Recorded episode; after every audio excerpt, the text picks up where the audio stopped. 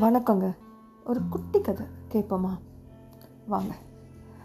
ஒரு அரசருக்கு மூன்று மகன்கள். தனக்கு பின் நாட்டை யார் கையில் கொடுப்பதுன்னு ரொம்ப நாளாக யோசித்து ஒரு முடிவுக்கு வந்தாராம். அவர்களெல்லாம் அழித்து ஒரு போட்டி வைத்தார்.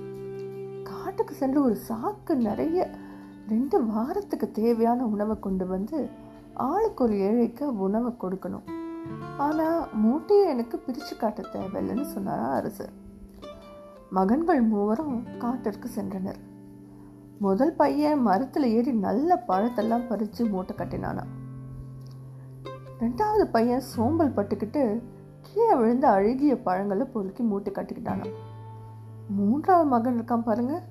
ச்சே ஏழைக்கு தானே கொடுக்க போகிறோன்னு அலட்சியமாக கீழே கிடந்த குப்பைகளை அள்ளி மூட்டையாக கட்டி கொண்டானா. ஏன்னா அரசருக்கு மூட்டையை பிரித்து காட்ட தேவையில்லை பாருங்கள் அதனால். எல்லாரும் இதெல்லாம் கட்டிக்கிட்டு மூவரும் ராஜா கிட்ட சென்றாங்களாம். பின்னர் ராஜா தன் மூன்று மகன்கள்கிட்டையும் நான் சொன்ன ஏழைகள் வேற யாரும் இல்லைடா நீங்கள் தான். நீங்கள் கொண்டு வந்ததை ரெண்டு வாரத்துக்கு நீங்களே சாப்பிடுங்கன்னு கூறிட்டாராம். அதுக்கப்புறம் இந்த நல்ல பழங்களை கொண்டு வந்த மட்டும் அதை சாப்பிட்டுட்டு அரசானானுங்க இது வழிய வழியாக வந்து ஒரு கதை. இந்த கதையிலே தெரிஞ்சிருக்கோம். நம்ம நல்லதை நினச்சா நல்லதே செய்வோம். நமக்கு நல்லது நினச்சா நமக்கு நல்லது தாங்க நடக்கும். அதனால் நல்லதே நினைப்போம். நல்லதே செய்வோம்.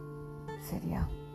இன்னும் இது போல் நிறைய சிறுகதைகளுடன் உங்களை சந்திக்க வருகிறேன். வாங்க தேவியுடன் கதைக்கலாம். வாங்க.